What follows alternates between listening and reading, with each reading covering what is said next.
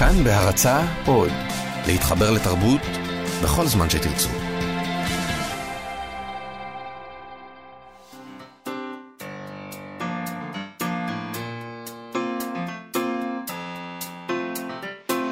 מה שכרוך עם יובל אביבי ומה יעשה לה.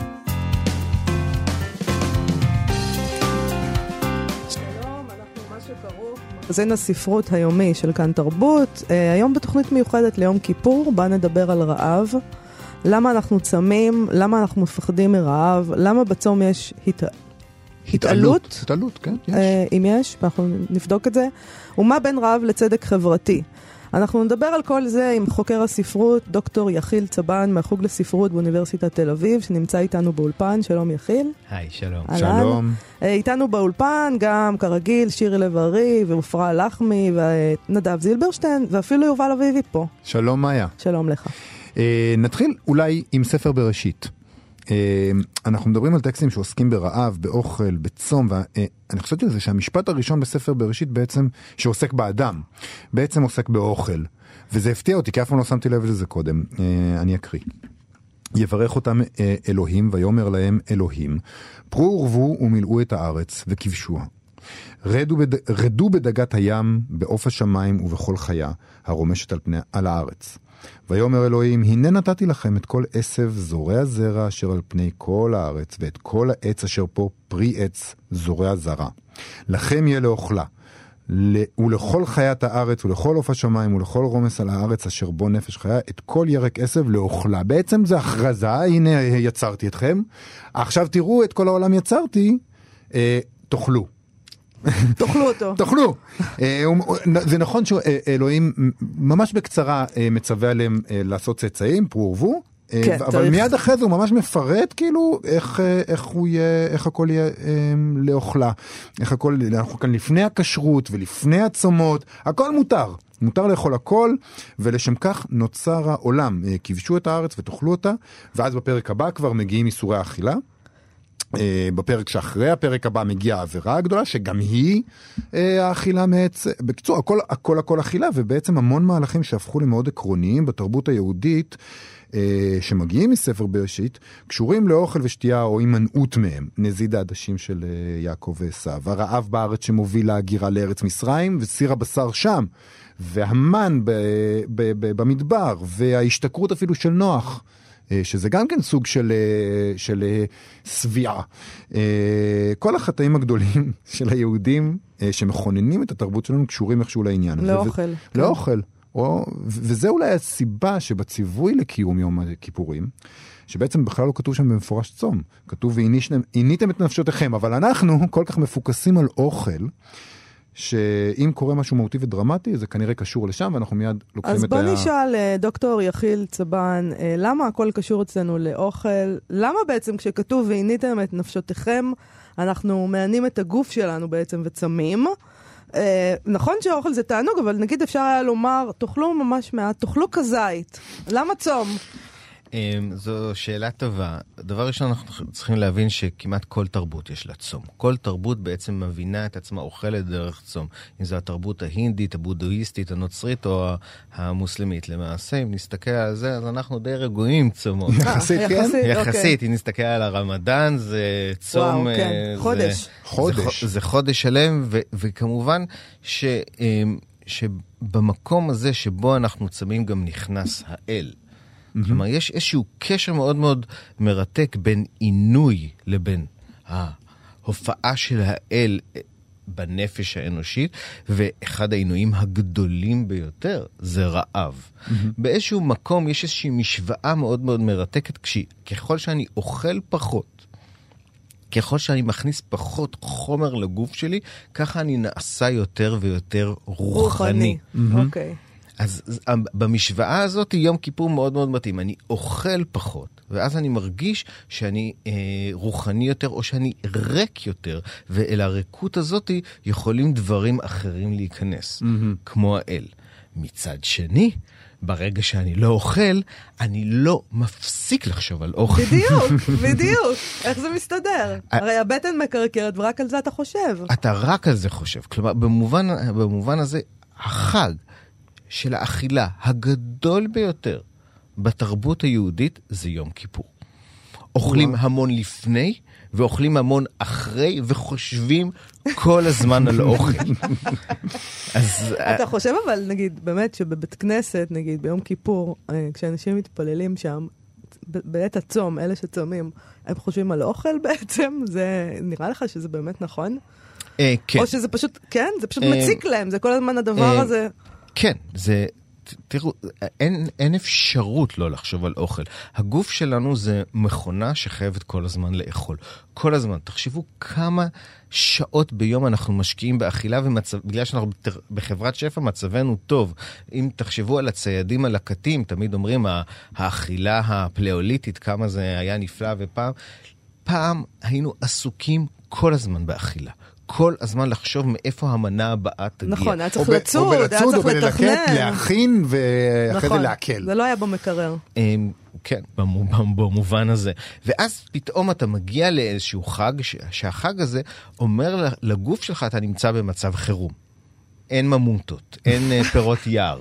אבל יש ממוטות ויש פירות יער, יש כן. אוכל בכל מקום, אבל אתה לא אוכל. ואז נוצר איזשהו דיסוננס קוגניטיבי. והדיסוננס הקוגניטיבי הזה מאלץ אותך להתגבר על הגוף. וזה השלב הבא. אחרי ההתרקנות יש את ההתגברות על הגוף, ואז מתחיל עוד דבר מאוד מאוד מעניין. כשרע לנו, כשאנחנו רעבים, זה גם פועל דרך אגב לא רע עם חריף, שכ- שכואב לנו, הגוף משחרר הרבה פעמים אופיאטים. אה, אוקיי, הוא עוזר לנו. הוא עוזר לנו, ואז אתה באמת מרגיש... מצבי תודעה. כן, אתה מרגיש קצת בהיי. וכל מי שצם ביום כיפור, יש את הרגע הזה שהוא, שבו אתה באמת מרגיש קצת נעלה, קצת נקי, קצת טהור יותר. אז אנחנו תכף נדבר גם על ההחלטה לצום וגם על תחושת ההתעלות הזאת, כפי שהם, כל הדברים האלה בעצם מופיעים בטקסטים שונים, גם בספרות אה, העברית וגם בספרות יהודית, ונדבר על הכל. אה, אנחנו עם דוקטור אה, יחיל צבן, שמדבר איתנו על הצום והרב בספרות. דוקטור יחיל צבן, מחבר הספר ארץ אוכלת, על התיאבון הישראלי בהוצאת אפיק. אה, אנחנו נדבר קצת על עגנון ועל הסיפור שלו אצל חמדת. אה, שם הוא מדבר דווקא על הזלילה הגדולה לפני יום הכיפורים, נכון? אה, כן, זה סיפור שהוא סיפור מרתק מאין כמוהו, שהוא כמובן, מר, כמו אצל עגנון, הוא, הוא עשיר ברבדים, אה, במבוכים ובמהמורות שהוא מטיל בפני הקוראים, ובאמת מלא בהומור. וזה בעצם סיפור על איזשהו נער ש... נפגש עם החזן של העיירה, שהוא אה, מתכונן לקראת אה, תפילת כל נדרי. ו... איך שהוא מתכונן ואיך שכל העיירה מתכוננת ליום כיפור זה בזלילה ושביעה שאין כדוגמתה. אוקיי. הם אוכלים ללא הרף וללא סוף. אני רק מקריא קצת על בבקשה. קצה המזלג מתיאורי האכילה בסיפור. שבעצם כל החלק הראשון זה פשוט תחנה אחרי תחנה אחרי תחנה של אכילה. כן, מ- משיפודים ל- לוודקה, מוודקה לתרנגולות, ומה שהכי מעניין זה שכל הזמן אוכלים שם כנפיים. כ- כאילו, כ- במקום כנפיים של מלאכים, אוכלים כנפיים של עוף. אוקיי. בבקשה. הביאה לפניי חלה בדמות כנפיים. נטלתי ידיי וטבלתי פרוסת המוצי בדבש. הביאה לי קערה מלאה דגים, ולאחריהם לביבות ממולאות בבשר. שתות בים קרוש של רוטב.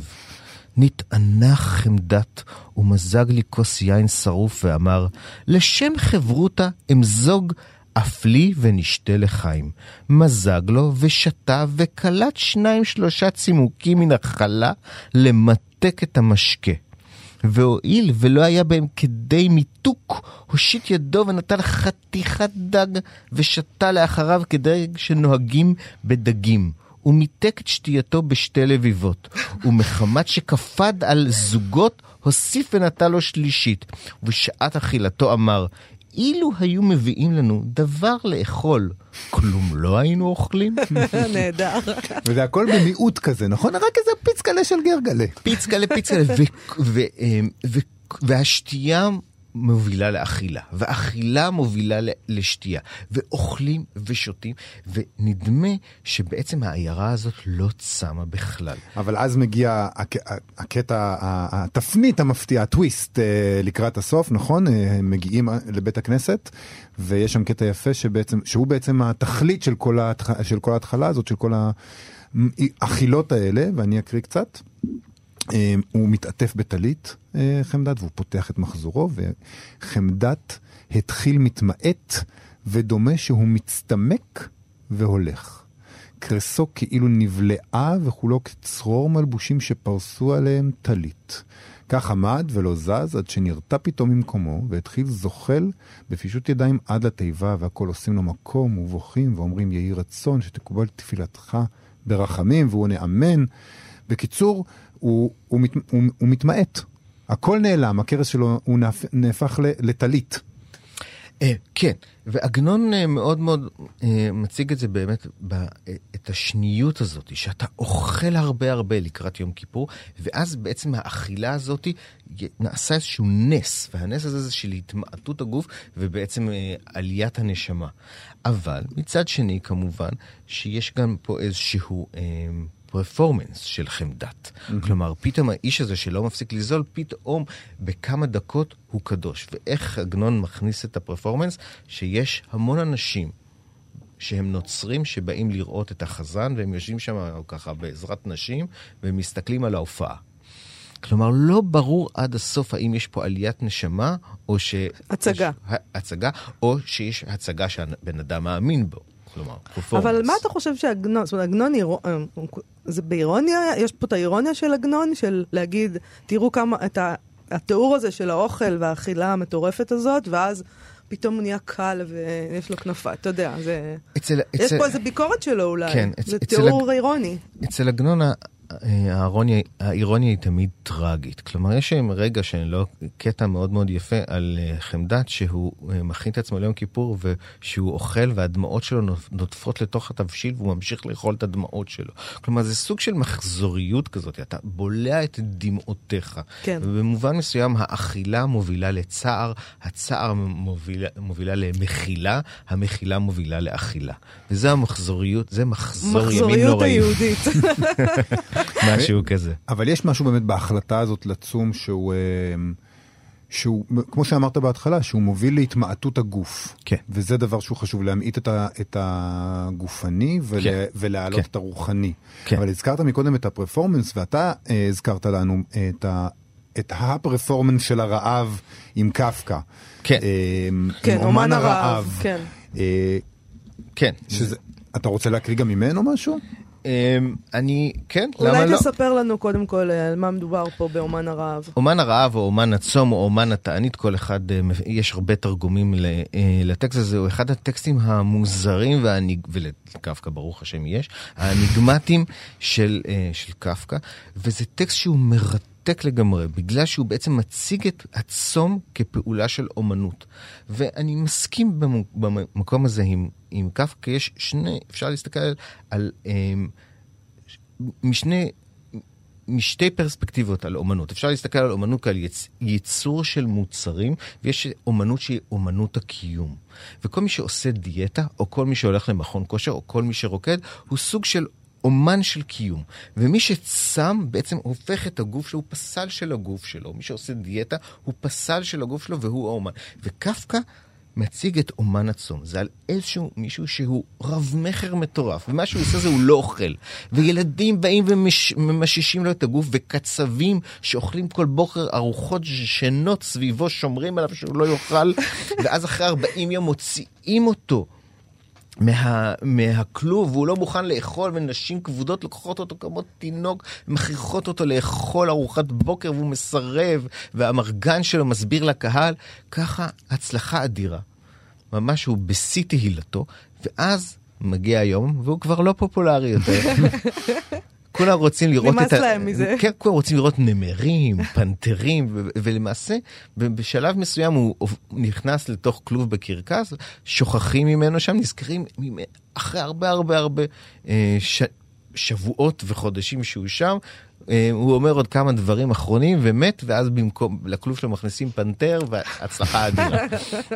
אז קפקא באמת מציג שני דברים. דבר ראשון, הוא מציג את הצום, או יותר נכון את הסבל ואת התענית, כפעולה שיש בה משהו מהאסתטי, משהו מהיפה, ו, אה, ומצד שני הוא מציג את האומנות עצמה כפעילות של פגיעה עצמית.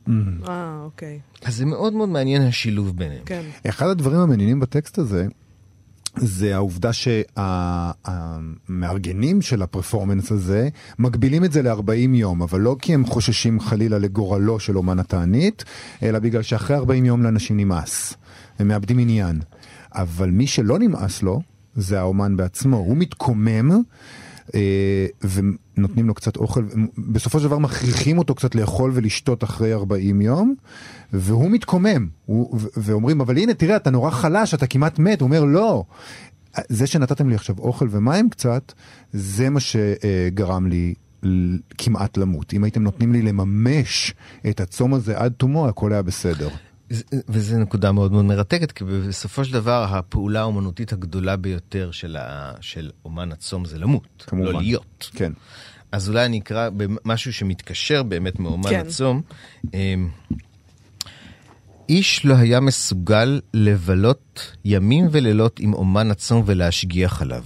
איש לא יכול היה איפה להיווכח במו עיניו שאכן הצום נמשך כאן ללא הפסק וללא פגם. זאת יכול היה לדעת רק אומן הצום עצמו. מכאן שרק הוא לבדו יכול היה להיות צופה מרוצה לגמרי מצומו שלו. הוא לבדו ידע. גם איש מבין אנשי סודו לא ידע. מה קל לצום? לא היה דבר קל מזה בעולם. הוא לא עשה מזה סוד, אבל לא האמינו לו. חשבו אותו לצנוע. זה קטע נהדר. חשבו אותו לצנוע, זה נפלא. זה נכון, כי אנחנו חושבים על זה באמת כאל איזה אקט של ייסורים ושל הצטנעות, אבל בעצם אה, לא. זה אקט של שליטה במידה רבה. נכון. אתה יודע, נכון. היכולת הזאת. וזה מה שגם מרתק בצום ביום כיפור, שבמובן מסוים אה, אתה לוקח שליטה על החיים שלך. נכון. במובן מסוים אתה שולט על הגוף שלך. אה, והדבר האחרון שאפשר לומר, שיש בכל סבל את ההנאה מהסבל, שנקראת התענגות. כלומר, אומן הצום נהנה מהסבל, הוא נהנה מהכאב, וזה בערך מה שספרות עושה הרבה פעמים. הרי ספרות שמחה לא מעניינת אותנו בכלל. נכון. אה, לפני שאנחנו, אפרופו, לפני שאנחנו עוצרים לשיר, אנחנו כן. החלטנו ככה לתת המלצות לקוראים, אה, שמב... זה עוזר לקרוא ספר ביום כיפור, להעביר את הצום. אה, ואנחנו... גם מי שלא צם יכול לקרוא גם מי שלא צם יכול לקרוא, אפילו. בהחלט, יש זמן. okay. אוקיי. אין, אין שום דבר אחר לעשות, תקראו. אז אה, חשבתי שנמליץ על, אה, על אה, ספרים ש... עוסקים בלהביט לאחור ואיזשהו סיכום. ובניגוד למה שאת חושבת בוודאי, אני לא אמליץ היום על קנאוסגארד, למרות שזה בהחלט מה שהוא עושה. אני אתחיל עם הרצוג של סול בלו, שזה ספר אה, נהדר, אה, שמתאר אה, את מוזס הרצוג, שהוא פרופסור יהודי אמריקני, הוא... הוא התגרש והוא מבלה את זמנו בנסיעות ברח, ברחבי ארצות הברית והוא כותב לכל מיני אנשים והוא עושה הרבה מאוד רפלקציה על החיים שלו, אבל הוא גם מתקומם על זה. להיות קשור כל כך לעבר, ככה, ככה הוא כותב, לאהוב את המתים, מוזס התראה בעצמו, לא להיכנע לפיתוי הזה, לחולשה הזו שבאופיו. הוא היה טיפוס דפרסיבי. לדפרסיבים אסור להיכנע לילדות, ולא לייסורי הילדות. הוא תפס את הטעם הבריאותי שבדבר, אבל איכשהו נפתח ליבו לפרק חיים זה, ולא היה בכוחו לנעול אותו. יפה מאוד, נכון. אנחנו בתוכנית מיוחדת ליום הכיפורים. מה שכרוך. דוק... מה שכרוך. עם דוקטור יחיל צבן, יחיל צבן. אה, אנחנו מדברים על רעב, על רעב בספרות. אה, בהמשך לדיון שניהלנו בצל חמדת, אה, בהצטמקות הזו כאמצעי להתעלות. אה, הרעב הוא הרבה פעמים אמצעי להגיע להערה גם, אה, גם על זה קצת דיברנו, תחושת הריקון כדרך אל הנשגב. אה, ואני מבינה שיש לך שני שירים שמביעים סוג של אי הסכמה עם הדבר הזה. האמת שזה סוג של פולמוס okay. אוקיי. שהתקיים בספרות העברית. עכשיו, הפולמוסים בספרות העברית הם תמיד מרתקים, כי הם תמיד הרבה הו-הא, שאפשר לכתוב עליהם הרבה מאמרים והרבה מחקרים, אבל הרושם שהם עושים הם על העולם החיצון הוא... הרבה פעמים אתה מקיים פולמוס כדי שישימו לב אליך ואף אחד לא שם לב אליך. עד היום זה ככה. כן, נכון, עד היום. אז, אז יש מיני פולמוס אה, שמתרחש אה, במאה ה-19, בסוף המאה ה-19, בתחילת המאה ה-20, על מאיפה אוכלים את השיר. כלומר, השירה מאין תימצא שיר של יהודה לייב גורדון, שהוא טוען שקודם אוכלים, אחר כך כותבים. ואני אקרא את השיר, אני אקרא אותו בהברה אשכנזית. אוקיי? או, בהחלט. תפסתי את קסתי וש- ולשולחן ישבתי.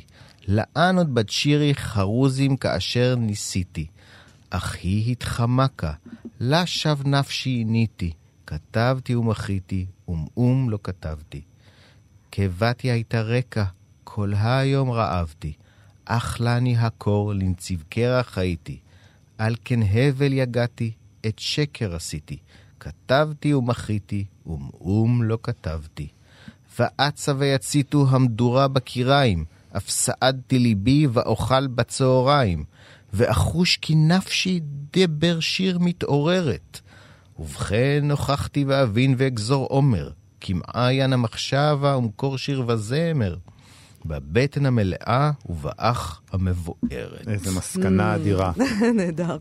כלומר, במובן מסוים, כשהקיבה מקרקרת, המוזות שותקות. אבל זה מנוגד לחלוטין לכל מה שהיום אנחנו מאמינים בו, נכון? אנחנו מאמינים שכאילו האומן המיוסר, שם אתה מתגלה במלוא תפארתך, נכון? נכון, זה, זה ממש המסורת הרומנטית, שאתה במובן מסוים אתה צריך לסבול כדי לכתוב, אתה צריך להיות עני, אה, עני בח- בחומר, ובמובן במובן הזה אתה צריך אה, אה, אה, להרגיש שאתה אה, מוותר על איזשהו הון אה, חומרי תמורת אה, אוצרות רוח רוחניים. הדבר הזה גם התגלגל בשלבים יותר מאוחרים גם למחלות, יש לנו את המחלה כמטאפורה של סוזן סונטג שמדברת על זה שמחלת הנפש או מחלת הסרטן, גם המקום, להבדיל, גם כן אלה המקומות שבהם אתה מגלה את עצמך, אתה צריך איזה קושי, אתה צריך את המקום הזה שהוא מח... והוא מחוץ לחברה, זאת אומרת אתה מחוץ כן. לבריאים, כן. אתה מחוץ לשבעים, אתה, אתה בשוליים ורק משם אתה יכול ליצור.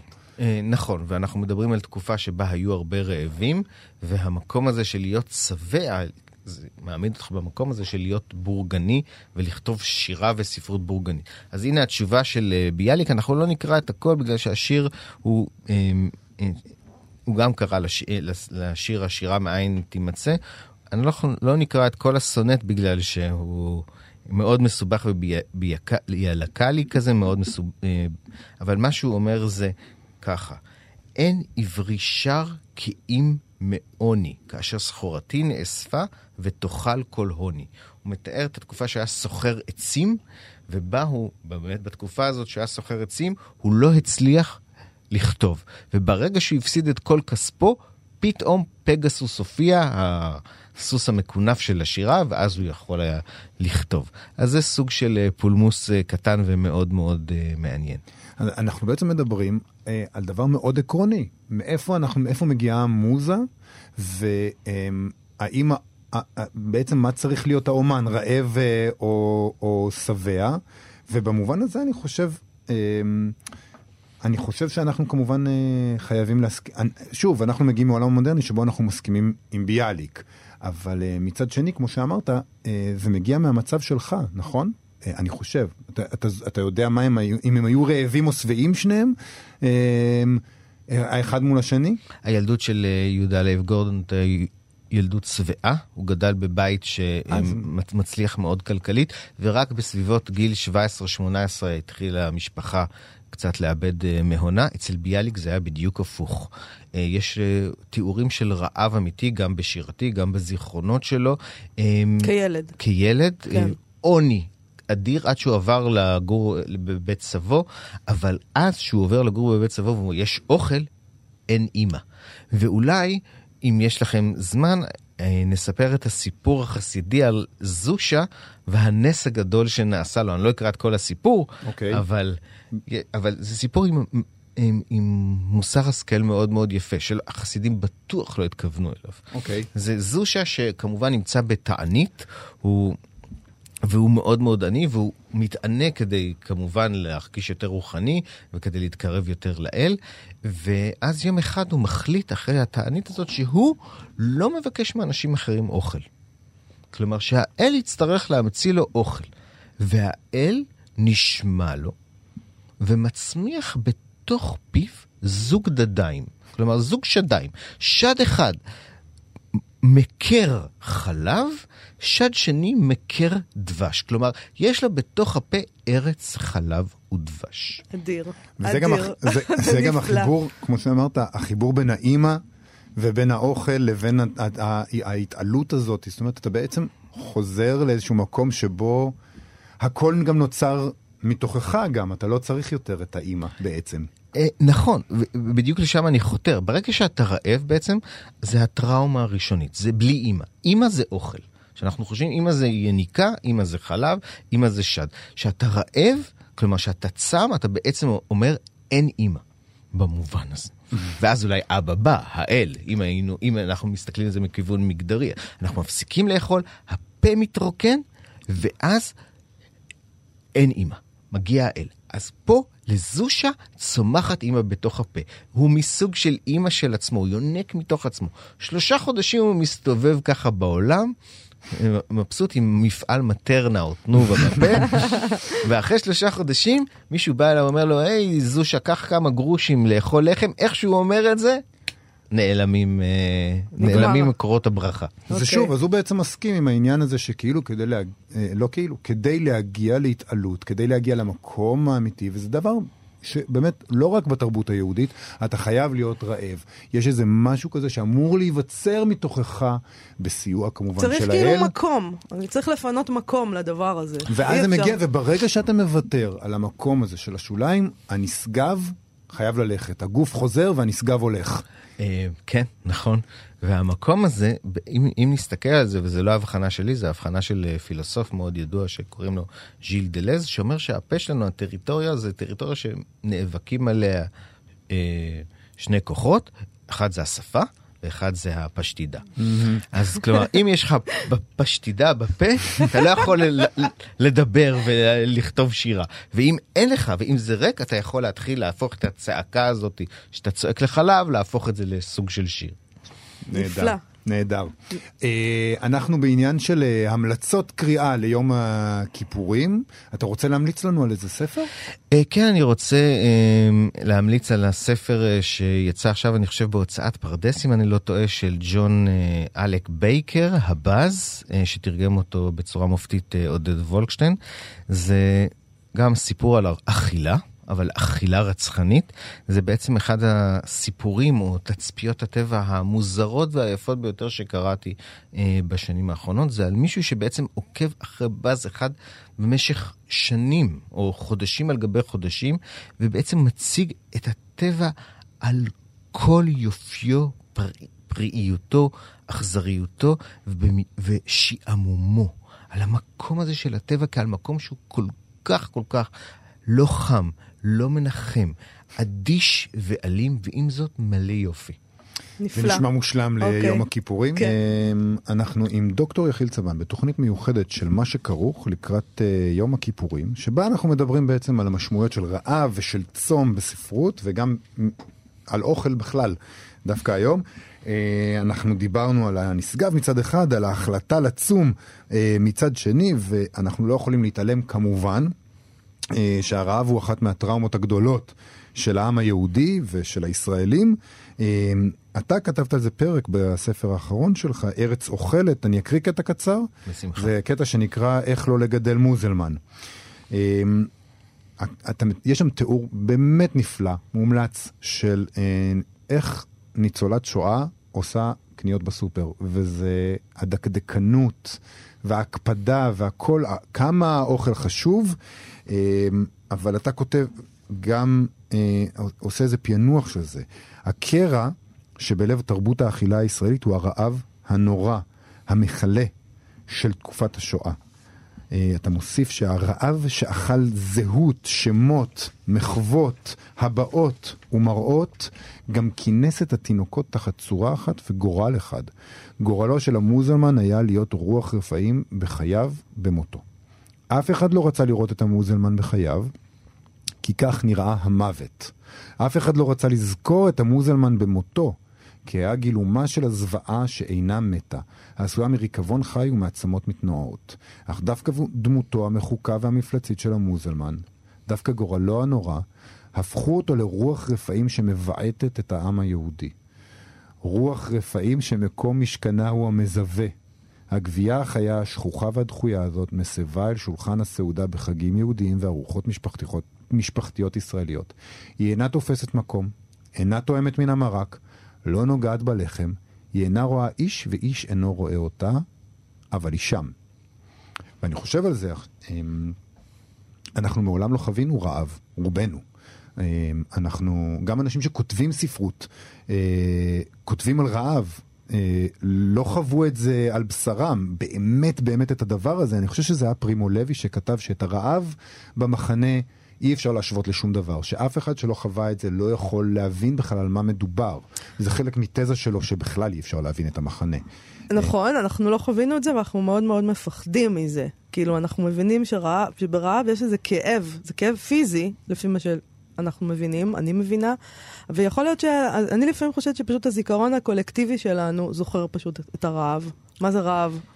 אה, תראי, זה מאוד מאוד מרתק. היום יש מחקרים על עכברים שמראה שהצאצאים של הצאצאים של העכברים שהורעבו זוכרים את הרעב ומתנהגים בצורה טראומטית. מה אתה אומר? אה. כן, עכשיו זה לא... לא היו צריכים עכברים בשביל זה, אתה אומר. כן, במובן מסוים, אז הזיכרון הקולקטיבי אולי, בגלל שזה עכברים וגם זה מחקרים, אי אפשר לדעת אף פעם, אבל אולי בעצם הזיכרון הקולקטיבי הזה אחוז בגוף. כלומר, שאם... סבתא שלי סבלה מרעב, או סבתא של סבתא שלי סבלה מרעב, אני במובן מסוים עדיין מחויל להתנהג בצורה מסוימת כלפי מזון. מצד שני גם, זה איכשהו הושרש בתרבות שלנו. איפה זה הושרש? הרי בהרבה מובנים הרעב בשואה הושכח והודחק. כי דיברו על הגבורה בשואה, דיברו על אה, תאי הגזים, אבל על ה... הפרוגרמה הנאצית להשמיד את היהודים, בהתחלה הם ניסו להשמיד אותם בעירייה, אחר כך הם העברו לרעב. וב... ובגטאות כל היהודים קיבלו מעט מאוד אוכל, משהו בין, בין 200 ל-1000 קלוריות. כלומר, המטרה הייתה הרעבה, והרעבה זה תמיד אמצעי של שליטה. כן. כלומר, ככה הם רבו אחד עם השני, הרגו אחד את השני, פגעו אחד בשני, וכל הזמן היו עסוקים בלאכול ולחפש להשיג, אוכל, כן. במקום לנסות uh, להתנגד למשל uh, לנאצים. אז הרעב הזה, בעצם במובן מסוים נשכח בתרבות, אבל הוא כן מתקיים ב... בהתנהגויות ובמשקעים הטראומטיים והפסיכולוגיים שיש בתרבות הישראלית. אז תמיד כששואלים אותי מה זה אוכל ישראלי, אז אני תמיד רוצה להגיד, זה לא אוכל. מה שמעניין בתרבות הישראלית. זה המקום הזה ש... פתאום יש המון אוכל, אז אתה חייב להתחיל לאכול הרבה הרבה הרבה הרבה. אתה רואה שיש לך בופה, עכשיו הייתי באיזשהו מלון, אז אתה רואה ישראלים, יש בופה, נשאר סלט, יופי, טראח, זורקים לתוך הקערה שלהם, לוקחים אותה לפיקניק לדרך. כלומר, המקום הזה של... לאגור, כי אולי לא יהיה אחר כך. זה אולי הסיפור פה. לשים המון המון המון המון. צריך... וכל ההתנהגויות האלה, כן. ש... וכל הנוירוזות והפסיכוזות האלה שיש בתרבות הישראלית, שאתה רואה אותה בכל מקום. לדחוס את הפיתה, לאכול מהר. ישראלים אוכלים הכי מהר שיש. ואתה לא מבין למה, ואתה יושב, יושב מול אה, צרפתי או מול אוסטרי בארוחת בוקר, הישראלים אוכלים שלוש מנות, וה, אה, אה, והאוסטרי עדיין בביצה הקשה שלו, עדיין מקלף אותה. אבל עדיין אנחנו צמים. אנחנו לא מפסיקים עם, ה... עם הדבר, כמובן שאנחנו לא מפסיקים זה כי זה... כי לצד זה אותה, הדבר אותה הזה של... אבל, אבל מן הסתם בהחלטה, כן. בהחלטה לצום, ובטח, כמו שאתה כותב כל כך יפה, גם בארוחה המפסקת, המוזלמן שמה. והוא מת, מתכונן ביחד איתנו לצום. אמ, ההחלטה הזאת לצום, כשזו, כש, כשזאת התודעה הלאומית, הקולקטיבית שאתה מתאר, היא החלטה כמעט בלתי אפשרית. אה, נכון, אני חושב על זה, אני, מה שאני אומר כאן זה לא מבוסס, אבל אה, שני דברים. בראש ובראשונה יש כוח לצום, ואנחנו יודעים שבאושוויץ למשל, ביום כיפור אנשים צמו. כלומר, אתה רעב ואתה גובע מרעב, ועדיין במשך יום שלם אתה לא אוכל. זה, זה מדהים. מוותר על הארוחה. זה מדהים. והדבר השני זה שאם אתה צם, במובן מסוים אתה מתחבר לטראומה. כלומר, אנחנו לא יכולים להבין איך אנשים הרגישו בשואה. אנחנו לא יכולים להבין איך אנשים הרגישו בחורבן הבית. אבל אם אתה צם בתשעה באב, ואם אתה צם בתענית אסתר, ואם אתה צם ביום כיפור, אתה מתחבר לכאב של דורי דורות. אה, זאת אומרת, הצום לא מנוגד לדבר הזה, להפך בעצם, אתה אומר. הצום לא מנוגד לפחד הזה מרעב, אלא זה סוג של התחברות. יש... שמשרת את, ה, את, ה, את, ה, את כל הנרטיב הזה בקיום שלנו. אה, כן, במובן מסוים, כן. רצית להקריא לנו גם שירים שעוסקים ב... בדבר הזה? אה, ברעב כטראומה? כן, אני אקרא אה, שני שירים. את השיר הראשון, אני חושב, זה נחשב השיר האחרון שנחשב, אני לא יודע, זה השיר האחרון שדוד פוגל, המשורר, כתב לפני מותו, שנמצא בעזבונו. ממש לפני שהוא נשלח... מותו באושוויץ. באושוויץ, כן. כן. שעתה צבאות במלוא תבל, כולם יצאו לקרב. רוח קטל בעולם תתהולל, ואני עוד רגע נשארתי פה. גם עליי ידעתי, לא תפסח, ולא על אישה וילד. על מה עמית ואומת?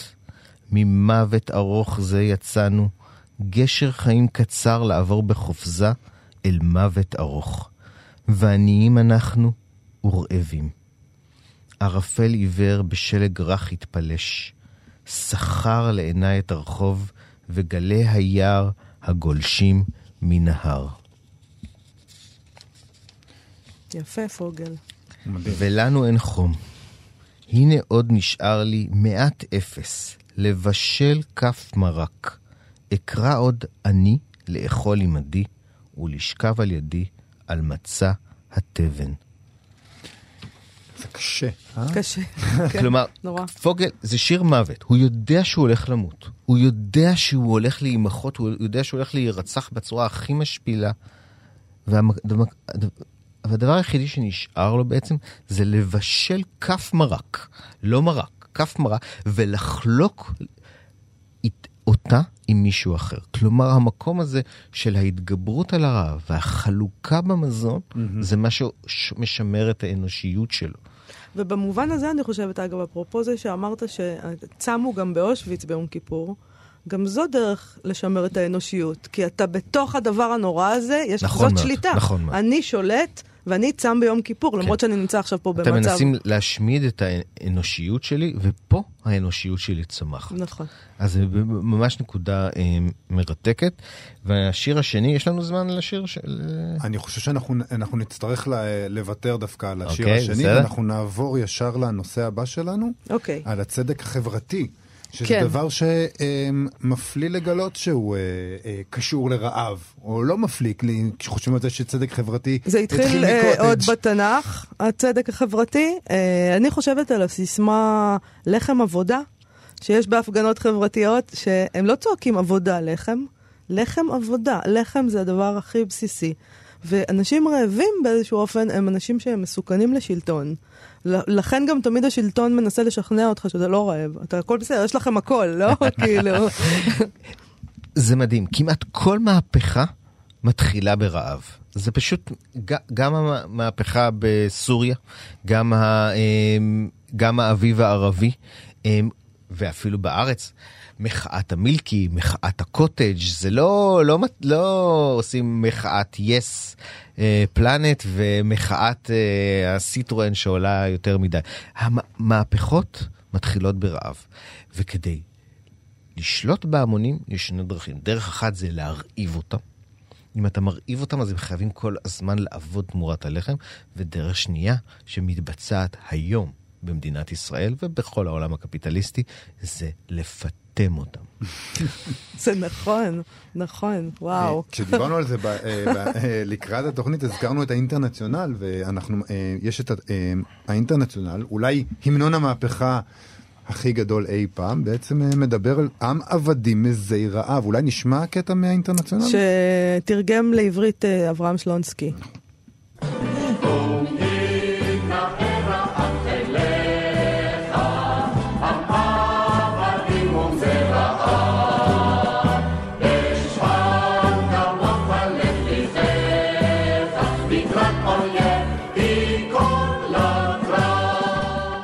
אומרת, אתה, אתה מתחיל ברעב והיכון לקרב.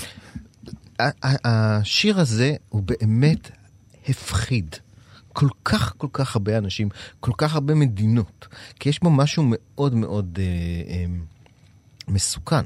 בראש ובראשונה, כשאתה רעב, אתה סוג של חיית טרף, וכשההמון רעב, הוא משתולל ומבצע מהפכה. ואין לו מה להפסיד. אתה אין רעב, לך- אין לך נכון, מה להפסיד עכשיו. אין לך מה להפסיד.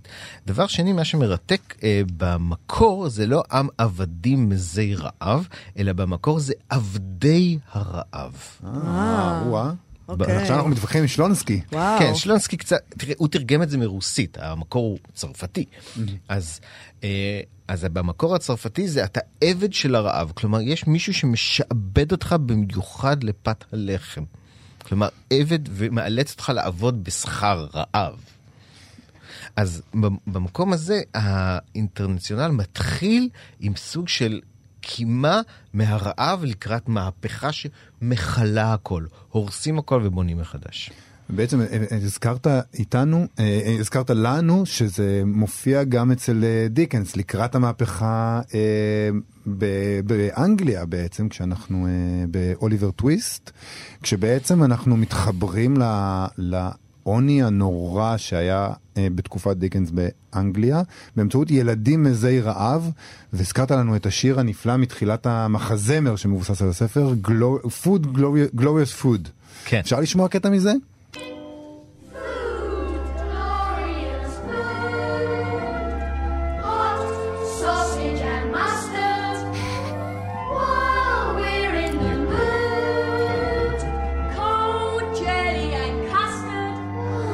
מה שאלת אותנו? זה בסדר. אה, אני יכול לקרוא קטע מאוליבר בטח, טוויסט? בטח. ברור. אז uh, אני קורא קטע מאוליבר טוויסט באמת ציני ואירוני ואכזרי ונוקב על, ה, האכ... על מצב האוכל בפנימייה שבה הוא גדל.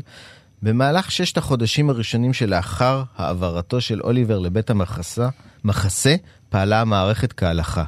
בתחילה אמנם היו עלויות גבוהות בשל הגדלת ההוצאות בסעיף הגבורה והצורך לעצר את בגדי החוסים שנתלו ברפיון על הגופים המצומקים משבועות של אכילת דייסה בלבד. מצד שני, עם הצטמקות החוסים ואף ביחס ישר, אפשר לומר, נצטמק גם מספרם במוסד. חברי ההנהלה לא ידעו את נפשם מרוב עושר.